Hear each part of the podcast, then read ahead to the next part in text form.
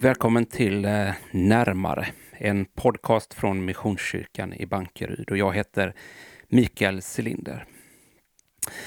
För den som har följt oss, och det verkar ju faktiskt vara några tappra själar som hänger på, så kan det konstateras att det har gått ett tag sedan avsnitt 4 släpptes fram till idag, då vi befinner oss just i inledningen till det femte avsnittet av den här podcasten.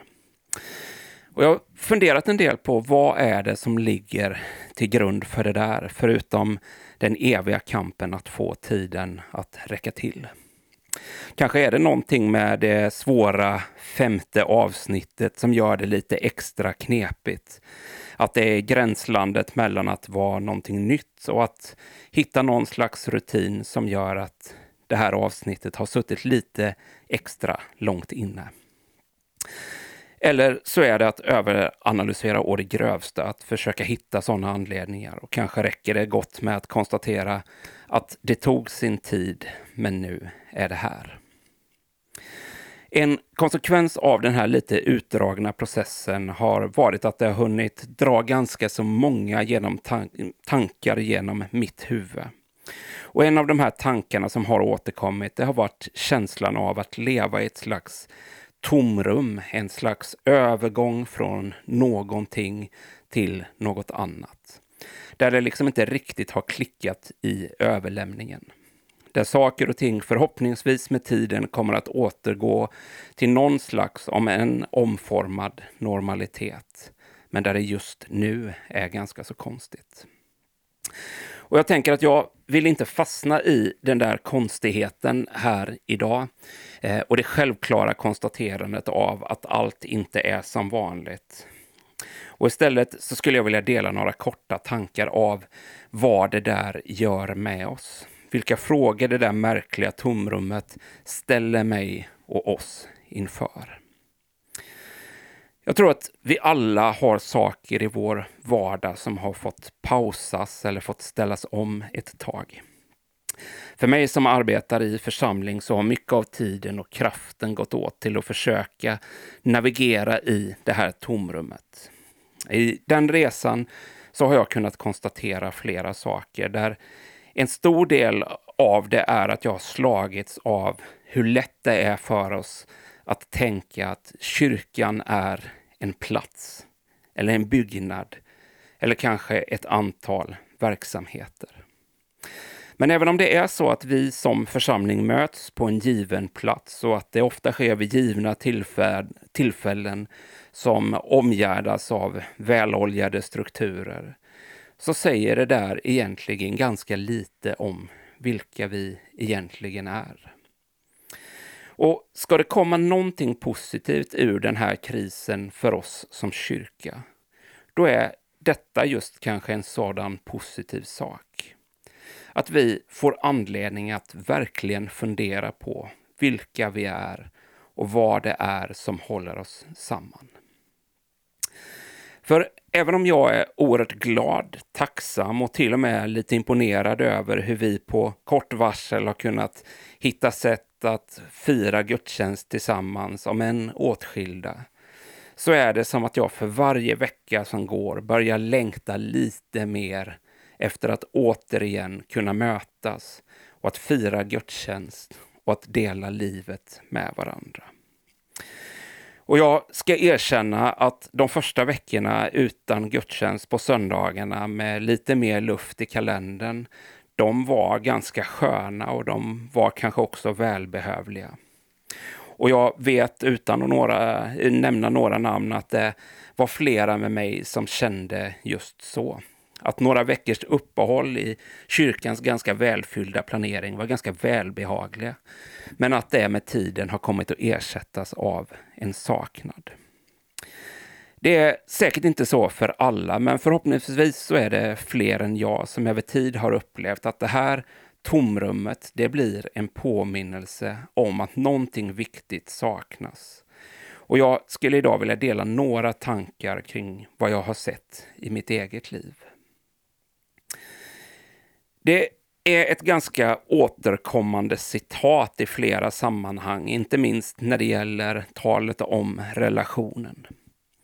Filosofen Martin Bubers ord om att allt verkligt liv är möte. Och under min uppväxt så var det vanligare att vi pratade om kyrkan som att man gick på möte eller gick till möte än att man gick till gudstjänst. Och även om jag kanske tycker att det senare av olika skäl kanske är en bättre beskrivning av vad det är vi samlas till, så finns det i det här ordet möte någonting väldigt viktigt. Och i gudstjänsten så är naturligtvis mötet mellan Gud och människa centralt. Men om det är det djupaste syftet så innebär det inte på något sätt att mötet människor emellan skulle vara oväsentligt eller någon slags slaggprodukt som vi kan ha eller mista. Det är sannerligen någonting stort, värdefullt och vackert att få vara del av en gemenskap. Och jag tror att vi har stora problem om vi tar det eller varandra för givna. Och kanske kan i den bästa av världar det här få bli en lärdom som vi kan dra av att genomleva en pandemi.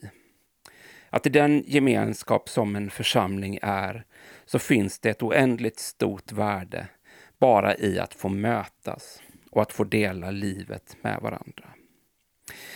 Här finns plats att dela både tro och allvar, men inte bara det. För i det här tomrummet så blir det också små korta påminnelser om hur viktigt det faktiskt är.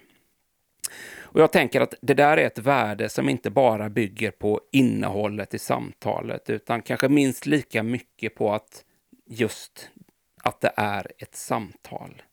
Det är ett ömsesidigt sätt att säga att vi ser varandra, att jag är någon, att du är något. Och det betyder något för många. Och jag tror att det finns någonting viktigt och centralt för oss att återupptäcka här, eller kanske att det redan har blivit återupptäckt när vi längre fram kan mötas igen. Att de här orden som vi har hört om församlingen som en kropp med många delar är någonting mer än bara en vacker bild. Att det snarare är att se som en verklighetsbeskrivning som vi kan bli ännu bättre på att leva våra liv utifrån. Och med risk nu för att hoppa upp på en av mina ständigt återkommande käpphästar. Här är ytterligare ett av de där områdena där vi så lätt delar upp tillvaron i en andlig respektive en mänsklig sida. Och det är genom att ställa dem mot varandra och tänka att det är antingen eller som vi riskerar att missa något viktigt. För att vara kyrka tänker jag är någonting som rymmer hela våra liv. Det andliga såväl som det mänskliga. Det inre lika väl som det yttre. Glädjen lika mycket som sorgen. Och även om det är min och hela den kristna kyrkans tro och bekännelse att Gud inte är begränsad till tid, plats eller rum, så kanske ändå en av de allra största lärdomarna från det här tomrummet är att mötet betyder mer än vad vi tror.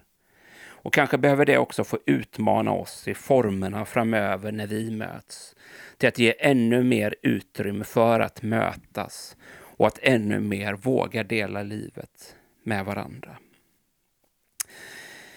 Nästa sak som också upptagit mycket av mina tankar de senaste veckorna, de relaterar, det relaterar egentligen till samma sak. Jag har de senaste veckorna tillbringat mer tid framför kameralinser än vad jag någonsin tidigare har gjort. Och även om jag är otroligt glad och tacksam att vi har haft kompetens, engagemang och vilja att ställa om och kunna fira gudstjänst på ett nytt sätt, så blir förutom mötet en annan aspekt tydlig. utmaningen att känna delaktighet. Och till viss del så kan man kanske tänka att mötet och delaktigheten låter som två sidor av samma mynt. Men jag tänker också att de skiljer sig lite granna åt. För det är fullt möjligt att, inte minst i gudstjänstsammanhanget, att vara en del i mötet med andra människor, men att däremot inte känna mig delaktig i till exempel gudstjänsten. Och jag vågar påstå att det inte är en lögn att en av de frågor som har upptagit kanske allra mest av min vånda och mina tankar, det är just den här frågan om delaktighet. Och för en gångs skull så är det ett resonemang som inte bara bottnar i mina egna erfarenheter, utan jag har de senaste åren fått vara högst delaktig i mycket av församlingens gudstjänster. Det här handlar inte om en brist som jag har känt att få vara delaktig. Och jag tänker att det där kanske pekar på just en av de stora utmaningarna. Nämligen att delaktighet lätt blir identiskt med medverkande. Att den lilla gruppen medverkande i en gudstjänst blir en slags producenter som får till uppgift att leverera ett innehåll till en större grupp människor i kyrkbänkarna som således blir att likna vid konsumenter. Och i det här finns ingen kritik mot den som brukar finnas med och medverka i våra gudstjänster. Lika lite mot den som oftast sitter i kyrkbänken som gudstjänstdeltagare. Utan kritiken är snarare mot den kultur som omger oss och som hela tiden på olika områden tenderar att reducera oss till konsumenter. Eftersom det egentligen är som just det vi i många sammanhang blir intressanta. Men jag tror att kyrkan har och behöver ha en annan agenda. Och i den mån som ord har betydelse och gör skillnad så skulle vi kanske ibland behöva bli ännu mer noggranna med vilka ord vi använder, just eftersom ord formar oss. Och i det här fallet så tänker jag att det är en väldigt stor skillnad på att vara gudstjänstbesökare och att vara gudstjänstdeltagare. Och för att göra någon slags statement här nu som inte bara blir fritt flygande filosofiska tankar, så vågar jag påstå att det här behöver bli en av våra största utmaningar som församling framöver. Att i allt större utsträckning utmana och välkomna varandra att bli allt mer deltagare och allt mindre besökare. Den resan kan ingen av oss göra själv, utan den behöver vi göra tillsammans. För det här handlar både om att arbeta med formerna och strukturerna för hur vi vill vara församling och för hur vi vill fira gudstjänst.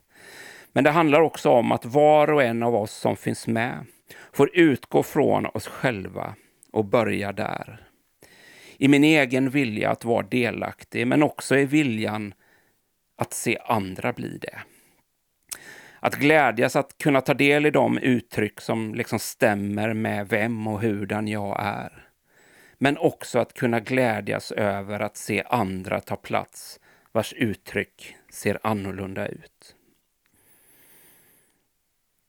Och kanske behöver vi utmanas i att bli allt bättre på att odla och forma en kultur där vi gläds över att se varandra växa. Där vi gläds över att se andra ta plats och där vi gläds över att se andra hitta hem. Samtidigt så är det här inte bara eller ens främst en fråga om det som sker på estraden. Utan det här är någonting som i högsta grad behöver få sippra in i vårt DNA, i vår identitet och i vår självförståelse på en mängd olika områden. Men kanske är det ändå så att gudstjänsten det är det forum där detta blir allra tydligast. Dels utifrån att det fungerar som, som något av ett nav i församlingens gemensamma liv. Men också för att det rymmer ett antal beståndsdelar som så lätt blir en fråga om tycke och smak. Och jag tänker att det där inte är oväsentligt. Jag behöver inte vända mig längre än till mig själv för att se att det finns tydliga mönster i vad jag tilltalas och vad jag inte tilltalas av. Och i det led som består av människor som tycker och tänker saker och ting, där går jag i första ledet. Och det är inte det som är poängen. Att nedvärdera eller ifrågasätta att vi är individer och att olika uttryck når fram till oss olika starkt. Snarare tänker jag poängen är att inte tillåta mitt tycke och min smak bli avgörande för om jag väljer att vara delaktig eller ej. Jag tror att vägen framåt den kommer behöva bestå både av att hålla fast och att skapa nytt. Men framför allt veta varför vi gör det vi gör. För om argumentet bara är så har vi alltid gjort, då kanske det finns anledning att gå vidare. Men om vi alltid har gjort så av en anledning, då kanske det är lika viktigt att vi får återerövra detta varför. Och ska det här landa någonstans så är det kanske där. I konstaterandet att kanske den allra, allra viktigaste frågan som vi kan ställas inför, vilket också den här tiden utmanar oss till, det är just den här frågan varför. Varför gör vi det vi gör? Och varför gör vi det på det sätt vi gör? Genom det så tror jag att vi kan komma att återerövra en hel del i församlingens liv. Som på samma sätt som distansen från varandra påminner oss om gemenskapens betydelse kan få bli påminnelser om grundbultar i vad det är att vara kyrka. Och troligen så kommer vi under en sån resa att komma i kontakt med sånt som liksom förlorat kontakten med den här frågan varför och som just bara har blivit sådant vi gör. Och att ge sig ut på en sån här resa, det kommer ofrånkomligen att vara utmanande, men jag tror också att det kommer vara djupt värdefullt och identitetsskapande. Vi lär få anledning att återkomma till det här och till mycket annat, men här sätter vi punkt för det här avsnittet och hoppas att det inte ska dröja allt för länge igen innan vi är tillbaka. Och vi avslutar som vi tidigare har gjort med att be den bön som, själv, som Herren själv har lärt oss. Vill du så är du varmt välkommen att stämma in i den här bönen just där du finns. Vår Fader, du som är i himlen. Låt ditt namn bli helgat. Låt ditt rike komma. Låt din vilja ske på jorden så som i himlen.